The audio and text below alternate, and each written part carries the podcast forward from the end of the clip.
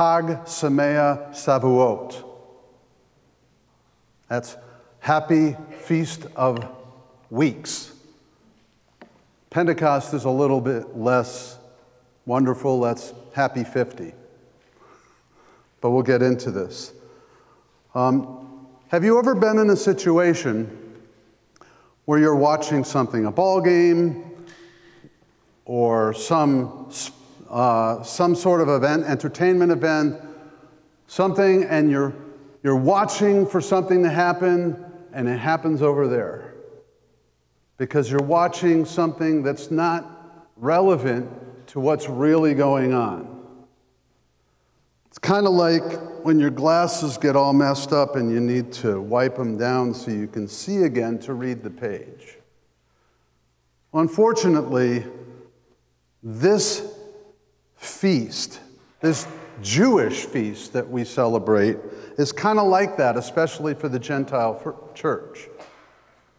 Everybody, and, and everybody focuses on the gift of the Holy Spirit, which is a major thing in the feast, not wrong to focus on. But then they go off and get all kinds of weird in this little thing about the speaking in tongues. And I'm not going to focus on that but I want you to know that that's not the focus. There'll be one little comment about that as we go, but I want to understand the context of this feast and what happened here. So, um, the title of my message, and it's focused on Acts chapter 2, is Parsing Pentecost. Um, I love the alliteration, I'm not using it all through my sermon. Parsing is a, a, syntactical thing that we do, like with the original languages. You know, this is a verb. What's the voice and the mood, and, and is it active or, or passive? And, and it, it, it is an analysis, a syntactical analysis of what's going on. And I'm using that as a metaphor in my title for looking at this feast, because there's a whole lot more going on in the feast than we ever really think about. So we're going to look at we're going to look at this feast from Jewish eyes so that we can understand exactly what happened back then and there and what it means. So let's start out with turning to Acts chapter 1, which is kind of set up. I'm going to spend a bunch of time in Acts chapter 2, but we're going to go back to Old Testament passages to understand the context. So, Acts chapter 1 and verses 4 to 8.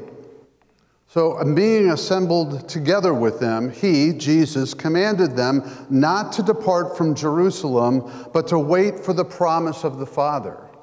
Hmm, what's the promise of the Father? Oh, he, he says, which, he said, you heard from me, for truly John baptized you with water, but you shall be baptized with the Holy Spirit not many days from now. Therefore, when they had come together, they asked him, saying, Lord, will you at this time restore the kingdom to Israel? Oh my goodness, they're still focused on the kingdom. Didn't they see what happened at Passover? Didn't they understand that the kingdom wasn't coming now? And he said to them, It is not for you to know the times or the seasons which the Father has put in his own authority but you shall receive power when the Holy Spirit comes upon you, and you shall be my witnesses. You shall be witnesses to me in Jerusalem and in all Judea and Samaria and to the ends of the earth. Now, there's concentric circles, like he's going to drop a stone in the, a placid lake called Jerusalem, eh, right at Jerusalem, and it's going to ripple out to all Judea. That's all the place of the southern kingdom. And then Samaria, which was the northern kingdom, but now is mostly breed Jews and Babylonians. And then to the uttermost parts of the earth. He told them at the end of Luke that they were going to go and witness to all the nations, to the Goyim. So he reiterates the point to them and he tells them, wait here until you get this gift this promise, which is the Holy Spirit. Now, what specific promise? Well, to understand that, you need to understand what started at Passover, which is the establishment of the new co- covenant. And this particular nuance comes from the book of Ezekiel, chapter 36. So I'm going to read chapter 36, verses 23 to the first part of 29, because it goes on from there. Verse 23 And I will sanctify my great name, which has been profaned among all the nations, all the goyim, which you have profaned in their midst. And the nations shall know that I am the Lord, says the Lord God, when I am hallowed in you before their eyes. For I will take you from among the nations, gather you out of all countries, and bring you into your own land. Now that's happened because they came back from the ba- Babylonian captivity, but it was only in part. And I will sprinkle you water on you, and you shall be clean, and I will cleanse you from all your filthiness and from all your idols. I will give you a new heart and put a new spirit, a human spirit within you. I will take the heart of stone out of your flesh and give you a heart of flesh. I will put my spirit within you and cause you to walk in my statutes, and you will keep my judgments and do them. Then you shall dwell in the land and I, that I gave to your fathers. You shall be my people, and I will be your God. I will deliver you from all of your uncleanness. So that's the promise that's coming. It's coming in part because it's a promise that progressively plays out over time and is still not fulfilled. Now, back in Acts chapter 2, verse 1, they get into the upper room, right? There's a whole, there's some things that happen that aren't relevant to Pentecost, so I want to focus on Pentecost. Acts chapter 2, when the day of Pentecost had fully come, they were all with one accord in one place. So they're all gathered. Now, Pentecost is a Greek word, Pentecoste. It translates as 50. So the day of 50. What's that mean? Why 50? Well, to understand why it's called Pentecost, we need to go look back at the, the Torah, the Levitical roots to these feasts. So let's go back to Leviticus chapter 23. You want to know about the feasts? Leviticus chapter 23 is ground zero. It explains all the basics of the feast. Now, they're mentioned elsewhere, like in Numbers and Deuteronomy, but this one chapter is very succinct. So, Leviticus chapter 23, ah, we have to start earlier than Pentecost or Shavuot.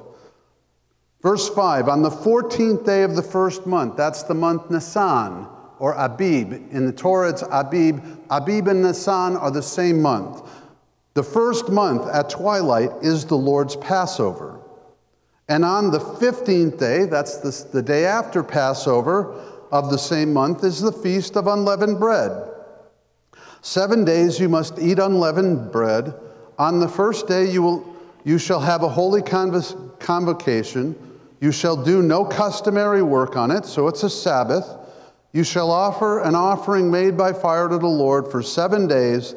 The seventh day shall be a holy convocation. You shall do no customary work on it. Another high Sabbath.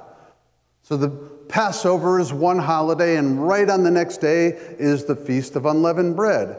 And Jesus fulfilled the Passover. He was the Passover lamb, sacrificed for all who would believe on him to pay the justice to God for their rebellion and idolatry and sin. He paid my rebellion and idolatry and sin. Maybe He's paid your rebellion and idolatry and sin. And He was the unleavened bread. When you look at the matzo, there's no leaven in it. Leaven is a, a type of sin in the Bible. And it's pierced and it's got stripes, like Isaiah 53 talks about. So it's a visual example at Passover of Christ on the cross. And then comes the next holiday in Leviticus 23, and we'll read 9 to 11. And the Lord spoke to Moses Speak to the children of Israel and say to them, When you come into the land, I will give to you. So this is a future celebration. It wasn't celebrated in this way during the time of the wanderings in the wilderness, and you and reap its harvest, you shall bring a, a sheaf of first fruits of your harvest to the priest, and she, he shall wave the sheaf before the Lord to be accepted on your behalf. On the day after the Sabbath, the priest shall wave it. So there's a little bit of confusion about, well, what Sabbath is he talking about? The normal Friday Sabbath or the high Sabbath of Passover? Well, we'll get a little bit more on that. So they bring in, this is the barley harvest. They bring in a sheaf, and the priest waves it in the Holy of Holies or in front of the Holy of Holies, probably from the holy place, because he only goes into the Holy of Holies once, right? With lots of blood. And this is a thanksgiving to God for the barley harvest. It's the very first harvest that they have in, in the agricultural year. And they wave it and thank God, and they don't eat any parched corn or any of the barley harvest or any of the other harvest before that happens. Thank you, Lord, for giving us food to eat. So there's a this festival is about thanking God for sustenance. You've given us the increase because so much can go wrong with crops. Uh, really, you know, even if it rains during the harvest, the, the crop can be ruined. Thank you, Lord, for giving us substance, sustenance. And then the next harvest comes, and here's where we start to understand about Pentecost. Leviticus 23 15 through 17. And you shall count for yourselves from the day after the Sabbath. Again, which Sabbath is this talking about? From the day that you brought the sheaf of the wave offering. So from the day after Passover, seven Sabbaths shall be completed. Count 50 days. There it is, Pentecost to the day of the seventh Sabbath, and then you shall offer a new grain offering to the Lord. You shall bring from your dwellings two wave loaves of two tenths of an ephah. They shall be of fine flour. They shall be baked with leaven. They are the first fruits of the Lord. This is a second harvest festival in the spring. It is the wheat harvest now. You're 50 days further into the year and you take the wheat, you thresh the wheat, you grind it into fine flour, and you make two loaves. Think two challah breads. Why two? Why with leaven? This is the only sacrifice in all of the Levitical law made with leaven. Certainly, in this perspective, you've given us some harvest, you've multiplied our harvest, so now we bring two loaves to you. You've multiplied our harvest. Thank you, Lord. We have this bread to eat. Again, bread. So there's the picture of Shavuot, the Feast of Weeks, the Feast of the Harvest. And that's what's going on behind the scenes. But wait, there's more to come. So let's go back to Acts chapter 2. Acts chapter 2. So now we understand why we're here. Now the question is, what's going on? So they're in the upper room, right? On the day of Pentecost, they had just read, had fully come. They were with one accord in one place, and suddenly there came a sound from heaven like a rushing mighty wind, and it filled the whole house where they were sitting.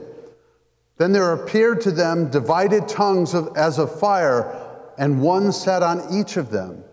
And they were all filled with the Holy Spirit and began to speak with other tongues as the Spirit gave them utterance. This is the sign that Christ told, for them, told them to watch for, to wait for. Now, I don't know if they put one and one together and said, oh, it's going to come on the feast of Shavuot. Probably not. They were still looking for the kingdom. They're expecting the, the, the son of David to rule over Rome, right? So now the promise of the Father is poured out onto the disciples. And there was there dwelling in Jerusalem Jews, devout men from every nation on heaven. Why were they there? Hmm, we'll get to that. And when this sound occurred, the multitude came together and they were confused because everyone heard them speaking in their own language. Oh no, it's the gift of speaking in tongues. Yeah, that word language is dialectos, dialects. And look, it's even, even supported by the context. And they were all amazed and marveled, saying to each one of, to one another, Look, are these not all those who speak Galileans? And how is it that we hear each one in our own dialectos in which they were born, Parthians and Medes and Elamites and those dwelling in Mesopotamia and Judea and Cappadocia and Pontus and in Asia, in Phrygia, in Pamphylia, in Egypt, and all the parts of Libya adjoining Cyrene, visitors from Rome, both Jews and proselytes, Cretans and Arabians. We hear them speaking in our own dialectos the wonderful works of God. That's what everybody focuses on. Now, to understand why they were confused and why they were uh, amazed, we need to take a little bit of rabbinical history now. So, the rabbis over the course of the centuries, certainly in Jesus' day, coming out of Second Temple Judaism, had already set up a reading program that was used in the synagogues. They have two pieces of, of their um, reading program. They have a Torah reading and a Haftarah reading. This is like the other or the, the partial, right? So they read out of the Torah, the five books of Moses, and they read out of mostly the prophets. So the Torah reading, and it's two days. They expanded the days because the Jewish world was spread around that everything's centric on Jerusalem. You're going to do it on this specific day. Well, you know, there's different time zones. Certainly, from our own understanding, we can conceive of that. So they extended out the amount of time for celebrating the feast so that the people not in Jerusalem can celebrate it on the same day. So, two days worth of readings. The first day, the Torah reading is Exodus 19 all the way through near the end of Exodus 20. So let's go take a look at some of that because it speaks to what's going on here.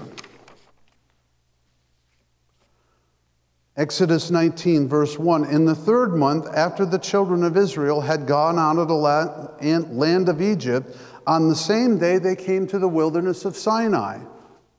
Then the Lord said to Moses, Go to the people and consecrate them today and tomorrow, and let them wash their clothes, and let them be ready on the third day. For on the third day, the Lord will come down upon Mount Sinai in the sight of all his people. Tremendous thing in the history of Israel, the giving of the law, right? Exodus chapter 20 is the Ten Commandments, the beginning of the law. What's going on here? Well, we know from Leviticus that Nisan 14 is Passover, right? The day after Passover, the 15th, is the day of unleavened bread. And they celebrated that because they, they only ate unleavened bread on Passover, and there was no time to add leaven to the bread when they left Egypt. So, what day did they leave Egypt? The day after Passover, 15 of Nisan. There's 30 days in a Jewish month. So that's, they're traveling starting the 15th of Nisan. There's 16 days of travel in the month of Nisan. Then they get to the month Iyar. There's 30 days in Iyar. They travel all the days of the month of Iyar. So that's 16 and 30, that's 46. And it says that they come in in the third month, after the children of Israel had gone out of the land of Egypt, on the same day, they came into the wilderness of Sinai. And the, so that's one of 30 days they could have arrived at Sinai. But the, the rabbi said it was the first of, of Sivan, the third month. So that's one more day. 46 and 1 is 47. Ooh, wait a second. And it says, God told them, consecrate yourselves Today and tomorrow, let them wash their clothes. Later, it says, Stay away from your wives, no sexual relation, be holy to the Lord, and on the third day, I'll meet with you. That's 50 days. That's the counting of the Omer. That's the feast that will become the feast of Shavuot. Oh, so the Jewish community is celebrating the giving of the law on Shavuot too. And there's the other part of the backdrop. Now, to understand some of this, we have to look at God coming and meeting with them. So, Exodus 19, verses 9, 17 through 20. And Moses brought the people out of the camp to meet with God. So, this is the, three, this is the 50th day. And they stood at the foot of the mountain. Now, Mount Sinai was completely in smoke because the Lord descended in, upon it in fire. There's that fire reference that mimics Acts chapter 2. The smoke descended like the smoke of a furnace, another reference to fire. And the whole mountain quaked greatly. So they're watching this mountain and they're feeling an earthquake. And when the blast of the trumpet sounded longer, long, and became louder and louder, that's the Tekiah Gadol that we'll hear at the trumpets. Moses spoke, and God answered him by voice, and they heard God speak to Moses. Then the Lord came down on the mountain Sinai on the top of the mountain, and the Lord called Moses to the top of the mountain, and Moses went up. And he got the Ten Commandments, right? He was up there 40 days and 40 nights to the point where they were like, we don't know what happened to Moses. Make us gods. We're going to go back to Egypt. This they commemorate. This is the feast of Shavuot. But wait, there's more. What does the Haftarah say? Well, the Haftarah for that day is out of the book of Ezekiel. So they're reading about Moses and Sinai and the giving of the law on this feast. And they're also reading out of Ezekiel chapter 1. So take a look at this. Ezekiel chapter 1, and I've switched to the NS, NASB for these two because they make the, the language clearer. So, Ezekiel chapter 1, verse 4, and as I looked, a high wind was coming from the north. A great cloud with fire flashing intermittently and a bright light around it, and in the midst, something like gleaming metal in the midst of the fire. So there's that picture of fire. And now we add a high wind, a mighty rushing wind when God shows up. Because Ezekiel has this picture of God's movable throne coming to him. And in the midst of the living beings that are under this throne carrying it, there is something that looks like burning coals of fire and torches moving around the living being. The fire was bright, and lightning was flashing from the fire. And the living creatures ran back and forth like bolts of lightning. So, this whole picture of this chapter is God coming to Israel by the river Chabar in Babylon. And this is what presents him. And this is what they're reading on Shavuot. Now, if they read just a little bit further, you see exactly what Ezekiel was commissioned to do as a prophet, because this is Ezekiel's commissioning as a prophet. Verses 2, 1 to 5. Then he, the Lord, said to me, Son of man, stand on your feet, and I will speak to you. And as he spoke to me, the Spirit entered me and set me on my feet. And I heard him speaking to me. And he said to me, Son of man, I am sending you to the sons of Israel, to a rebellious people who have rebelled against me. They and their fathers have revolted against me to this very day. So I am sending you to those who are impudent and obstinate children. And you are to say to them, This is what the Lord said, Lord God says. As for them, whether they listen or not, for they are a rebellious house, they will know that a prophet has been among them. Now, there's the whole backdrop. Now, the other thing that's read during the second day, the Torah readings out of Deuteronomy 14 through 16, and it talks about three feasts that all the men of Israel were required to go up to, to wherever God put his name, which is Jerusalem in the time that we're talking about. Three times a year, they must all make the travel to Jerusalem and present themselves before the Lord. The first was Pesach, right? Passover. The second was Shavuot, the feast of the first fruits, the wave offering of the two loaves. And last was Sukkot, the very last feast of the, of the fall feast at the end of the year, at the end of the harvest. So they were all there because they had to be there. They had to be there at Passover, they had to be there at Shavuot. Now, this is just 50 days away from when Jesus died on the cross. And now there's another bunch of strange things happening.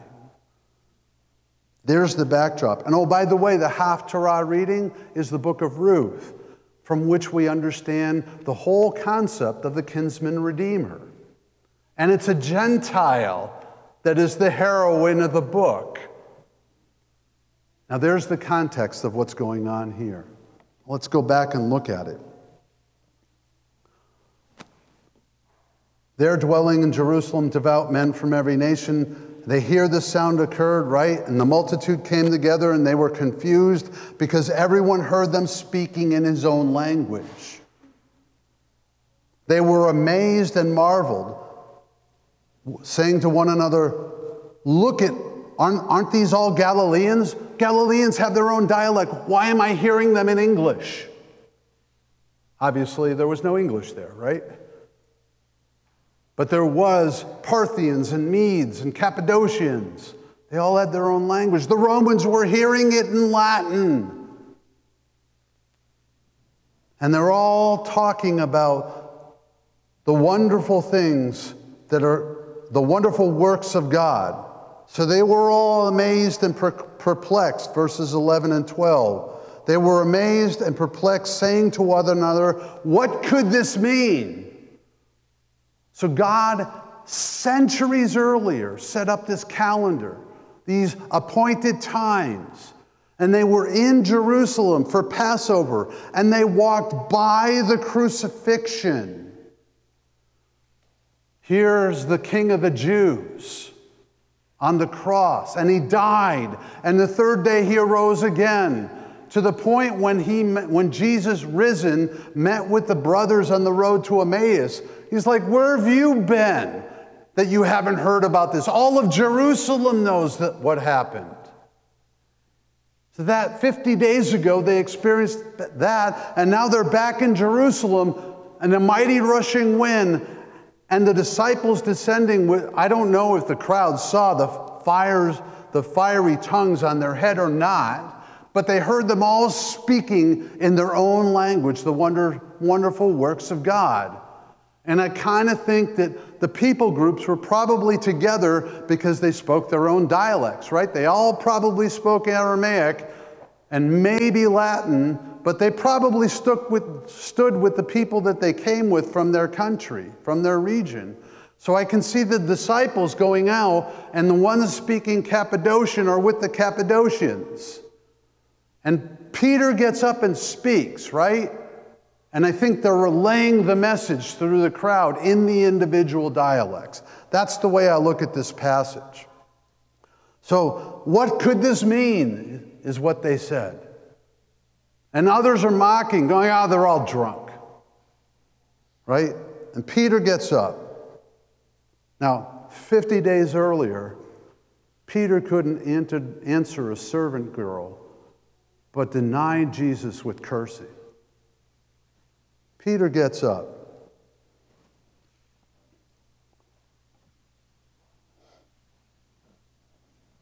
And he's standing with the eleven and he raises his voice. There's no slide for this. Men of Judea and all who dwell in Jerusalem, let this be known to you and heed my words, for this, these are not drunk as you suppose, since it is only the third hour of the day. It's not possible that we're drunk. He answers that. And he goes on in verse 22 Men of Israel, hear these words of Jesus of Nazareth. Hear these words Jesus of Nazareth, a man attested by God to you by miracles, wonders, and signs which God did through him in your midst, as you yourselves know. So they all saw what was going on for the three years. Him being delivered by the determined purpose and foreknowledge of God. God did something in him. You have taken by lawless hand and crucified him and put him to death, whom God raised up having loosed the pains of death because it was not possible that he should be held by it. Timid Peter can't answer the servant girl. You took the Messiah and you crucified him.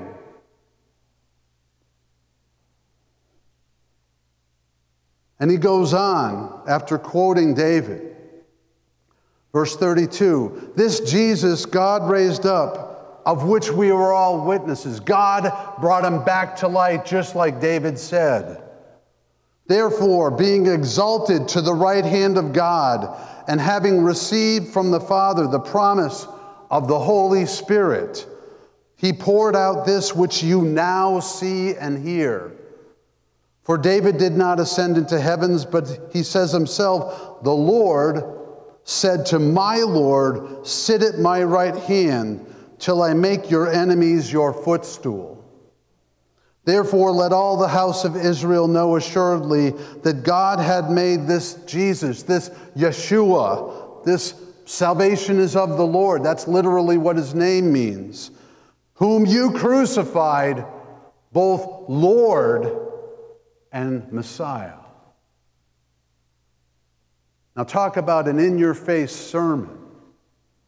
They already see the backdrop. They know that this is, commemorates God giving the law on Sinai, and they know that this also commemorates Ezekiel commissioned to come to the rebellious house. And now they're confronted with their sin that they partook in in crucifying their own Messiah. Now, we're all guilty of that. The Jews were part of it, egging on the Romans, so you have both Jews and Gentiles, a faction against Yeshua, crucifying.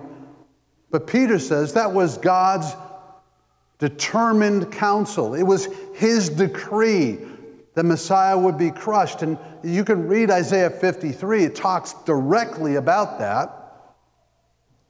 You took him, you crucified him. God has raised him up. He is now Lord and he is Messiah. And we're speaking to a rebellious house who did the deed. Now you can might gather some understanding of why they're confused and amazed and probably trembling because the Lord has risen up. Right? The Lord is coming and they think judgment. Now, when they heard this, they were cut to the heart and said to Peter and the apostles, Men and brethren, what shall we do?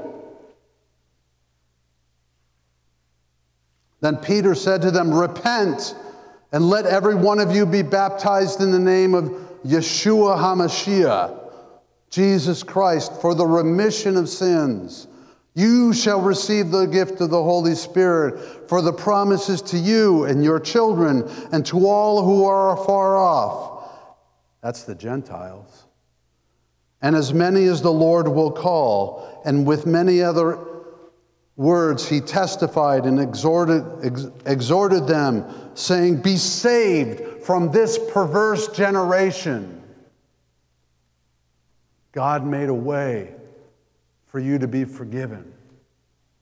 God made a way to put away his justice and, and give you the gift of the Holy Spirit. God is starting a new covenant here today that sets aside the old covenant, the covenant which you broke.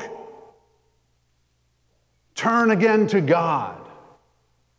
Now, you remember back at Sinai when, Roman, when Moses came down after 40 days. He got to, to the bottom, right? And there they are with an idol worshiping. And Aaron, the high priest, says, Well, they gave me their, their gold and I threw it in the, the fire and this came out. Really? Is that your defense, Aaron? And Moses broke the tablets because they had already broken the covenant. And then the Levites, Moses calls who's on the Lord's side. The Levites come to him, not the firstborn that had been redeemed, because all the firstborn are the Lord's. The priesthood was supposed to be originally the firstborn of every household. The Levites came and they killed a bunch of the Egyptians, the Israelites, who were reveling in idolatry.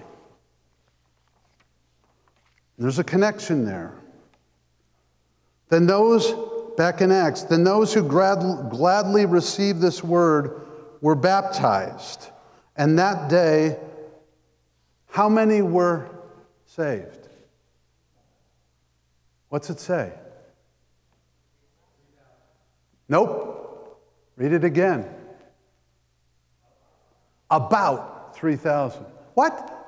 Wait a second.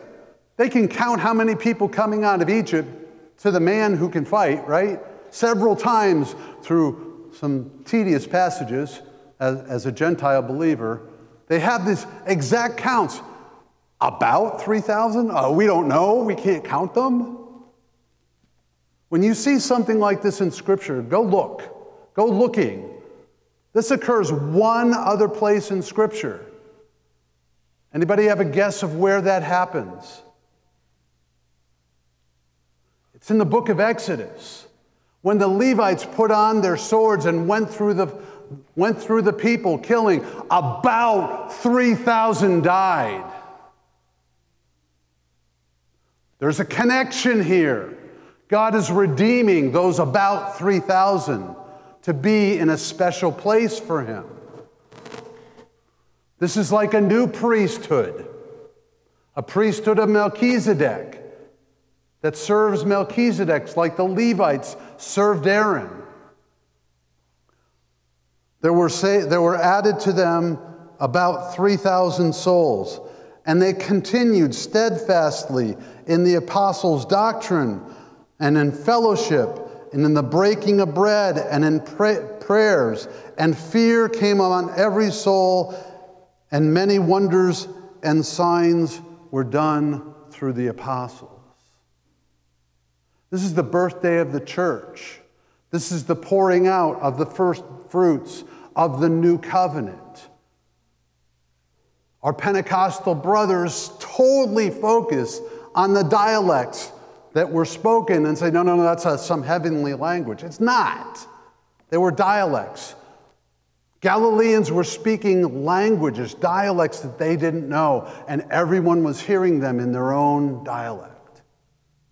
All to point out this picture of we're starting a new covenant, a new way. So I have a question for you. What must you do because that's what's on the table in this passage. What's required of you when you understand the context of this? Now, there's a bunch of people here, probably online. I don't know. I don't know your heart. Maybe you're not a believer in Christ, in Messiah.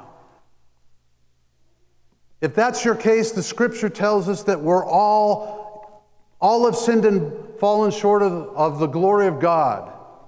We are all born in sin. There is none righteous, no, not one. There's none who understands. There is none who seeks after God. We've all gone out of the way. We have together become unprofitable. We're all sinned and under, under God's condemnation.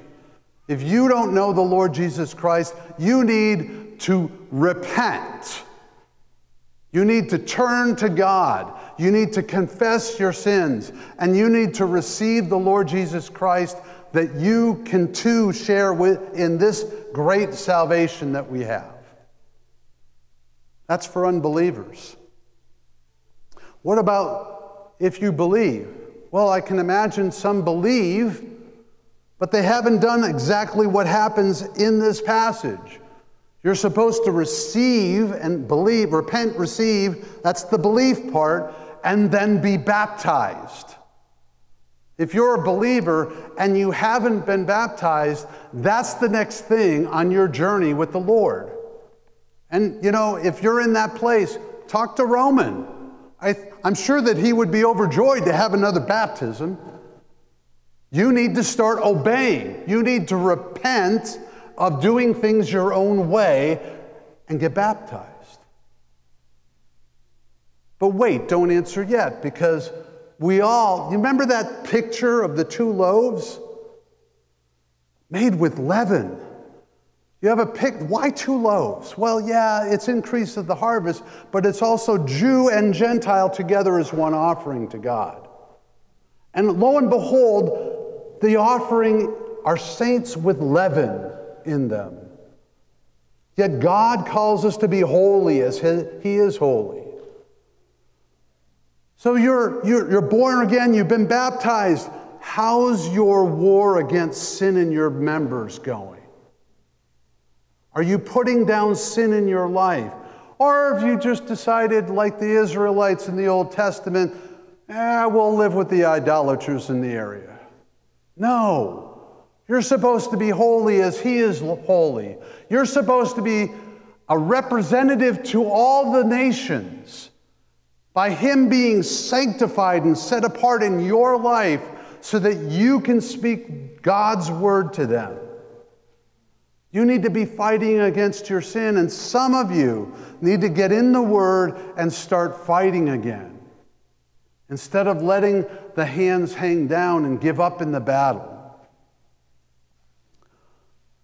And it says that they were all steadfast in the apostles' doctrine and in fellowship, in breaking of bread and in prayers. There is a whole discipline to discipleship, right? We're, there's things that we're supposed to be disciplined in doing being in the Word, knowing our doctrine, growing in the grace and knowledge of our Lord Jesus Christ, being transformed by the renewing of our minds, that we might prove what is that good and acceptable and perfect will that God has for us. It takes work.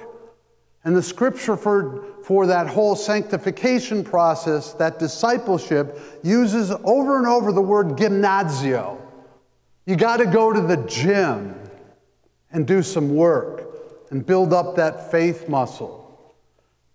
And God provided the Holy Spirit who gives us gifts. Each and every one of you has a gift. Each and every one in this church has a gift that's supposed to be used in this church to build up the body.